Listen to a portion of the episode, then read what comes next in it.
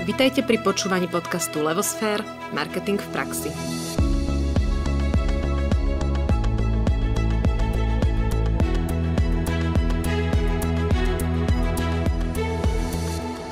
Počúvate 15. epizódu zo série Kotler Praxi. Moje meno je Nadia Kacera a dnes vám s Ankou Sabolovou priblížime podstatu a význam malou obchodu.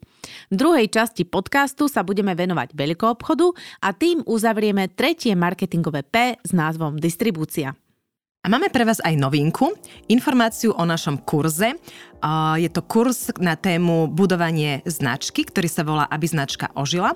Ak by ste chceli vedieť viacej o tomto kurze, ktorý sme pre vás pripravili, choďte na našu stránku www.levosphere.sk na podstránku Marketingová škola a tam sa dozviete všetky informácie. Určite nám dajte vedieť, či sa vám kurz páči, prípadne ak k nemu máte nejaké otázky, neváhajte sa na nás obrátiť. No a teraz k tej téme, ktorá nás dneska čaká. A po vypočutí tejto epizódy by ste mali vedieť vysvetliť úlohy maloobchodu a veľkoobchodu v distribučnom kanáli. A rovnako sa dozviete počas tohto podcastu, aké sú hlavné typy maloobchodníkov aj veľkoobchodníkov a ako sa v biznise rozhodujú. Maloobchod. Čo je to maloobchod? Všetci vieme, že predajňa Bila alebo Jeme je maloobchod. Ale maloobchodníci sú aj zástupcovia firmy Avon alebo miestneho hotela Fórum, ale aj lekári, ktorí ošetrujú pacientov. Maloobchod Kotler definuje ako súhrn všetkých činností, ktoré súvisia s bezprostredným predajom výrobkov alebo služieb konečným spotrebiteľom na ich osobné, teda nie podnikateľské použitie. Teda každý, kto predáva, obsluhuje alebo uspokojuje potreby priamo spotrebiteľa, teda osobu, ktorá spotrebováva a nie ďalej predáva, každý takýto jedinec alebo inštitúcia v biznise robí vlastne malý obchod. Teda tzv. B2C, Business to Consumer. Maloobchodnú činnosť vykonávajú ale aj mnohé inštitúcie – Môžu to byť aj samotní výrobcovia, malo o to obchodníci, ale aj veľkoobchodníci. Napríklad cez vzorkovú predajňu. Predajňu v závode. Ako príklad by sme mohli uviezť závod vo svite, kde sa vyrábajú ponožky. Svit je výrobca a vykonáva skôr veľkoobchodnú činnosť, ale má aj malú predajničku na rohu budovy, kde predáva ponožky priamo svojim spotrebiteľom. Faktom však je, že väčšinu maloobchodnej činnosti vykonávajú maloobchodníci, teda podnikatelia, ktorých tržby pochádzajú primárne z maloobchodnej činnosti. Hoci rozhodujúcou časťou maloobchodu vždy bol predaj na maloobchodných predajniach, v ostatných rokoch sa výrazne aj kvôli korone vzrástol maloobchod bez predajných priestorov. Takou formou je samozrejme e-commerce, ale aj predaj cez telefón, osobný predaj, predaj cez automaty či predaj poštou. Maloobchodné predajne sa vyskytujú vo všetkých veľkostných kategóriách a formách. Tak nech vás to nemetie, že je v slovičku práve slovo malý, že malo obchod, pretože aj maloobchodná prevádzka môže byť naozaj rozmerovo veľká. A môže sa klasifikovať podľa nasledovného. Podľa rozsahu služieb, podľa predávaného produktového radu, teda sortimentu, podľa cenovej úrovne, podľa stupňa podriadenosti a územnej koncentrácie a tak ďalej. Podľa rozsahu služieb myslíme delenie na samoobslužné predajne, tzv. pultové, potom maloobchodníci, ktorí majú ohraničenú ponuku, to sú napríklad všetky subjekty, ktoré poskytujú finančné služby. Pretože podstata finančnej služby v sebe nesie dôležitosť osobného kontaktu, čiže nejakého bližšieho obchodného vzťahu so spotrebiteľom, ktorému službu poskytujem. Na druhej strane tohto delenia podľa služieb sú maloobchodníci s úplnou ponukou služieb. To sú prémiovejšie obchodné domy, špecializované predajne, ktoré nám asistujú pri predaji od úplného začiatku až do ukončenia nášho nákupu.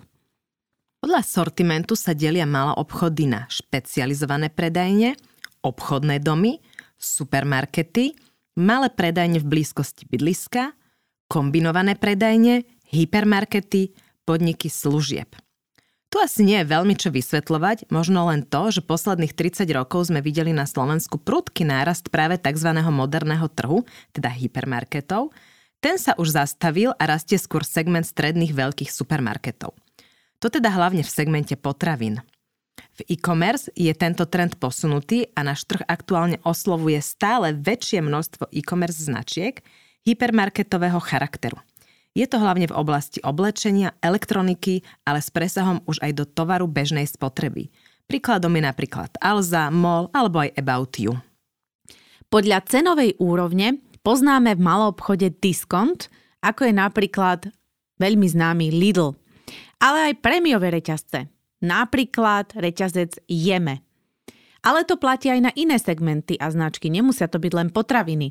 Zoberme si napríklad sieť predajní M-Zone – ktoré predávajú Apple zariadenia.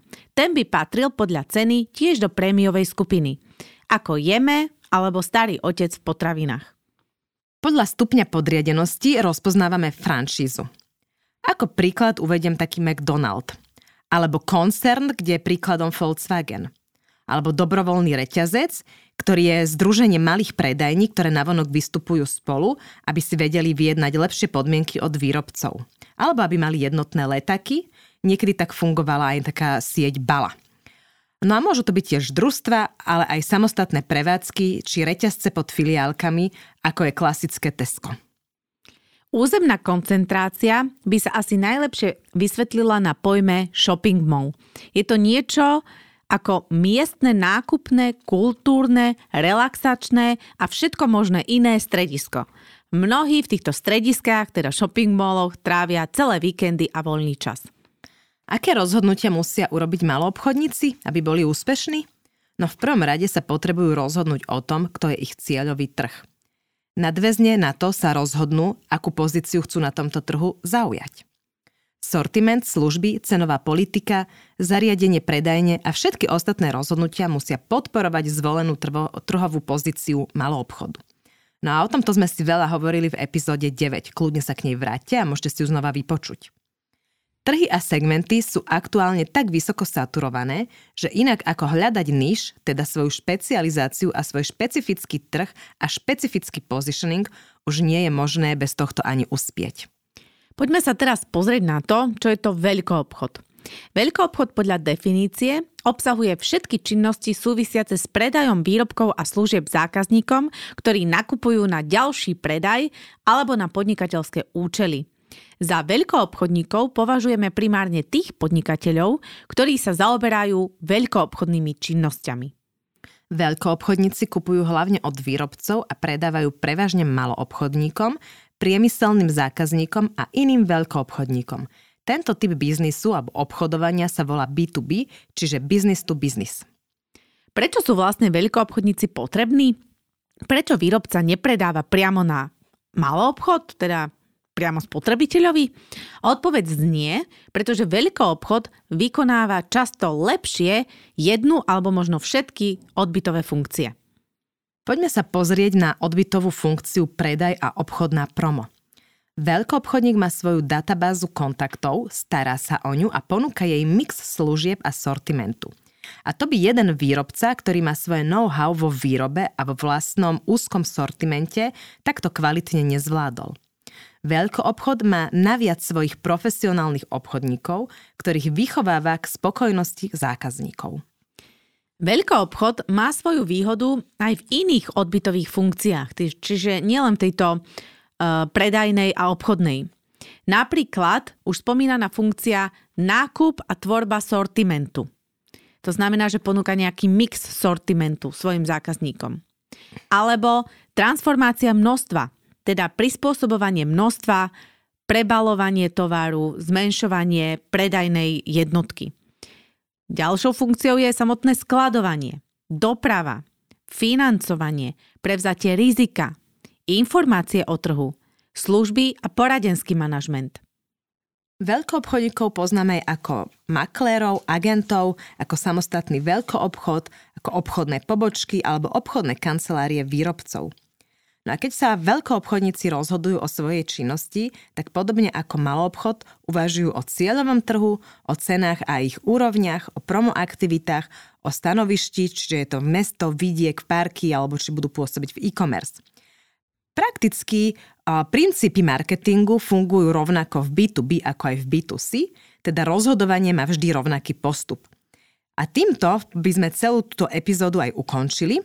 Sme toho názoru totiž, že či ide o B2B alebo o B2C, v každom prípade je to obchod a marketing a deje sa medzi ľuďmi.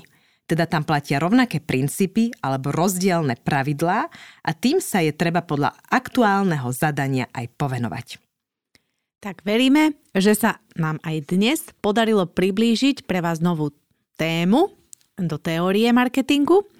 Lúčime sa s vami, tešíme sa na ďalšiu epizódu Levosphere Marketing v praxi.